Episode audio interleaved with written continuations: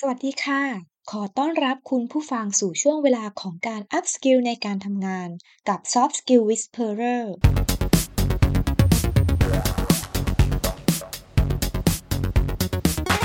วันนี้คุณผู้ฟังอยู่กับดิฉัน เอมมี่สโรชนีภูลสวัสดิ์ที่ปรึกษาด้านการพัฒนาองค์กร การพัฒนาภาวะผู้นำและการสร้างวัฒนธรรมองค์กรค่ะ วันนี้เราจะมาพูดคุยกันเรื่อง The Power of Resilience พลังแห่งการล้มเร็วลุกเร็ว เมื่อต้องเผชิญกับความท้าทาย คุณผู้ฟังทราบไหมคะคำว่า resilience ถูกนำมาเป็น core value ของหลากหลายองค์กร เพราะว่าในแต่ละองค์กรเนี่ยต้องการให้พนักงานมีพฤติกรรมที่ล้มเร็วลุกเร็ว เมื่อต้องเผชิญกับความท้าทายหรือความยากลำบาก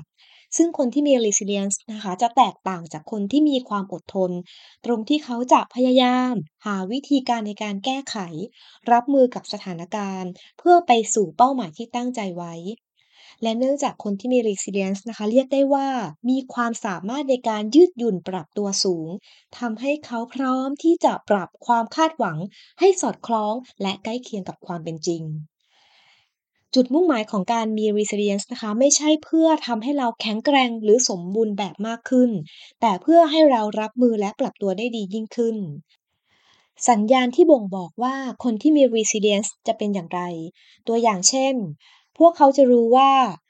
ความพยายามอย่างไม่ลดละในสถานการณ์ที่ยากลำบาก เขาจะเป็นผู้รอดชีวิตในที่สุด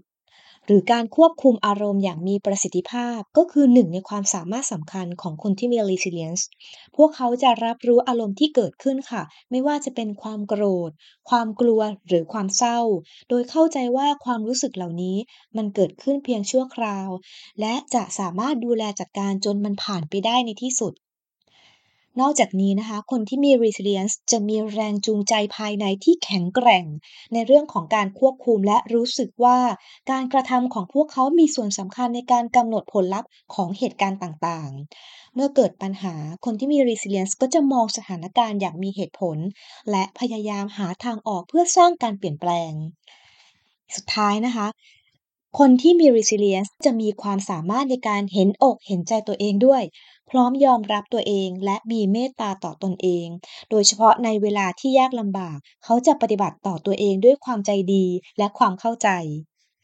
ในส่วนของประเภทของ resilience นะคะ ก็มีหลากหลายแบบด้วยกัน อันดับแรกค่ะ คือ physical resilience เป็นความยืดหยุ่นทางกายภาพ ความยืดหยุ่นของร่างกายค่ะ ที่สามารถจัดการกับการเปลี่ยนแปลงและฟื้นตัว จากความเจ็บป่วย หรืออาการบาดเจ็บได้เป็นอย่างดี ซึ่งความยืดหยุ่นทางกายภาพนี้นะคะ ถือเป็นบทบาทสำคัญในเรื่องของสุขภาพ และมีผลต่ออายุของผู้คน ตลอดจนการตอบสนองและการฟื้นตัวจากความเครียดทางด้านร่างกายด้วยค่ะ และคุณเองสามารถที่จะพัฒนาความยืดหยุ่นนี้ได้ ด้วยการนอนหลับพักผ่อนให้เพียงพอ รับประทานอาหารที่มีประโยชน์ และการออกกำลังกายอย่างสม่ำเสมอ เพื่อเพิ่มความแข็งแกร่งของความยืดหยุ่นทางกายภาพ ส่วนถัดมานะคะเป็นความยืดหยุ่นทางจิตใจ หรือ mental resilience หมายถึงความสามารถของเราในการปรับตัวให้เข้ากับการเปลี่ยนแปลงและความไม่แน่นอน คนที่มีความยืดหยุ่นประเภทนี้ค่ะ จะมีความยืดหยุ่นและใจเย็นในยามวิกฤต พวกเขาจะใช้ความแข็งแกร่งทางจิตใจในการแก้ปัญหา ก้าวไปข้างหน้า และยังคงมีความหวัง แม้ว่าจะเผชิญกับความพ่ายแพ้ก็ตาม ส่วนที่ 3 นะคะความยืดหยุ่นทางอารมณ์ที่เกี่ยวข้องกับความสามารถในการควบคุมอารมณ์ ในช่วงเวลาที่เกิดความเครียด เราเรียกว่า emotional resilience คนกลุ่มนี้นะคะ จะรับรู้ถึงปฏิกิริยาทางอารมณ์ของตัวเอง และมีการเชื่อมโยงกับโลกภายในของเขาทำให้เขาสามารถสงบจิตสงบใจ และจัดการอารมณ์เมื่อต้องรับมือกับประสบการณ์เชิงรบได้เป็นอย่างดี ความยืดหยุ่นประเภทนี้ช่วยให้ผู้คนมองโลกในแง่ดีในยามที่ยากลำบาก เพราะเขารู้ว่าความทุกข์ยากนี้จะไม่คงอยู่ต่อไปส่วนที่ 4 ค่ะ social resilience หรือความยืดหยุ่นทางสังคม สิ่งนี้เกี่ยวข้องกับความสามารถของกลุ่มในการฟื้นฟูจากสถานการณ์ที่ยากลำบาก ซึ่งมักจะเกี่ยวข้องกับคนที่เชื่อมต่อกับผู้อื่น และทำงานร่วมกันเพื่อแก้ปัญหา ทั้งในเรื่องส่วนตัวและส่วนรวมยกตัวอย่างนะคะ การกลับมารวมกันหลังเกิดภัยพิบัติ การช่วยเหลือกันทางสังคม การตระหนักถึงความเสี่ยงที่ชุมชนจะเผชิญ หรือการสร้างความรู้สึกมีส่วนร่วมในชุมชน สิ่งนี้ค่ะก็ถือว่าเป็น social resilience นะคะการตอบสนองดังกล่าวค่ะ อาจจะมีความสำคัญในช่วงที่มีความท้าทาย โดยเฉพาะภัยธรรมชาติ ที่ส่งผลกระทบต่อชุมชนหรือคนหมู่มากนั่นเองค่ะ ที่มาของความแตกต่างของ resilience ในแต่ละคนนะคะ เกิดจากหลายปัจจัย ไม่ว่าจะเป็นบุคลิกภาพภายในภายนอก พันธุกรรม รวมถึงสมรรถภาพทางด้านร่างกาย สุขภาพจิต และสิ่งแวดล้อมที่เติบโตมาของคนคนนั้น ซึ่งการสนับสนุนจากสังคมหรือคอมมูนิตี้รอบข้างนะ่ะมีผลอย่างมากต่อความสามารถในการยืดหยุ่น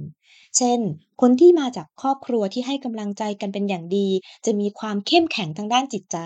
ในการก้าวข้ามอุปสรรคได้มากกว่าสำหรับวิธีการที่จะเสริมสร้าง resilience ของเรานะคะ คือการเตรียมความพร้อมให้กับตนเองในการจัดการกับสถานการณ์ที่เปลี่ยนแปลงได้ จะช่วยให้เรามีความสามารถในการรับมือกับความเครียด และสามารถฟื้นคืนสภาพจิตใจได้เร็วขึ้น วิธีการเสริมสร้าง resilience นะคะมีหลายวิธี เช่น การฝึกออกกำลังกาย เพื่อเสริมสร้างร่างกายและจิตใจ การพักผ่อนให้เพียงพอ การเรียนรู้ทักษะใหม่ๆ การเปลี่ยนแปลงวิธีการคิด และการเป็นอยู่ร่วมกันกับผู้คน นอกจากนี้นะคะ การที่มีบุคคลหรือแหล่งสนับสนุนทางสังคม เพื่อการพัฒนาพื้นฐานความรู้สึกมั่นคงและปลอดภัย ก็เป็นสิ่งที่สำคัญ เช่น การมีความไว้วางใจในสัมพันธภาพ ที่เป็นความรู้สึกอันเกิดจากการได้รับความรัก ความสนใจและการช่วยเหลือผู้อื่น หรือการมีต้นแบบ มีบุคคลที่เป็นต้นแบบ ได้แสดงพฤติกรรมที่พึงปรารถนาทั้งด้านศิลธรรม จริยธรรม และยอมรับได้ทั้งภายในและภายนอก เพื่อปรับตัวให้เข้ากับผู้อื่น สามารถอยู่ร่วมกับสังคมได้ นอกจากนี้ค่ะ จิตใจที่เข้มแข็ง หรือพลังภายในของแต่ละบุคคลที่ทำให้สามารถต่อสู้กับสถานการณ์ทุกยาก อันประกอบด้วยความรู้สึกที่ดีต่อผู้อื่น และรู้ว่าผู้อื่นมีความรู้สึกที่ดีต่อตัวเรา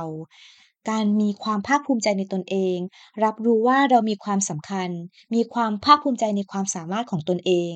หรือการเป็นอิสระและรับผิดชอบต่อการกระทำของตนเอง นอกจากนี้นะคะ เราก็ต้องฝึกฝนในการเป็นนักสื่อสารที่ดี และกล้าที่จะเอ่ยปากขอความช่วยเหลือด้วย รวมถึงฝึก การวางแผนที่สมจริง และมีวินัยที่จะทำตามแผนนั้นๆ แล้วฝึกมองตนเองค่ะ ให้เป็นนักสู้มากกว่าตกเป็นเหยื่อของสถานการณ์ และปรับกรอบความคิดเชิงลบ พยายามมองหาวิธีเล็กๆ น้อยๆ เพื่อจัดการกับปัญหา แทนการตำหนิหรือครุ่นคิดในสิ่งที่ไม่สามารถเปลี่ยนแปลงได้ จบไปแล้วนะคะกับ The Power of Resilience พลังแห่งการล้มเร็วลุกเร็ว เมื่อต้องเผชิญกับความท้าทาย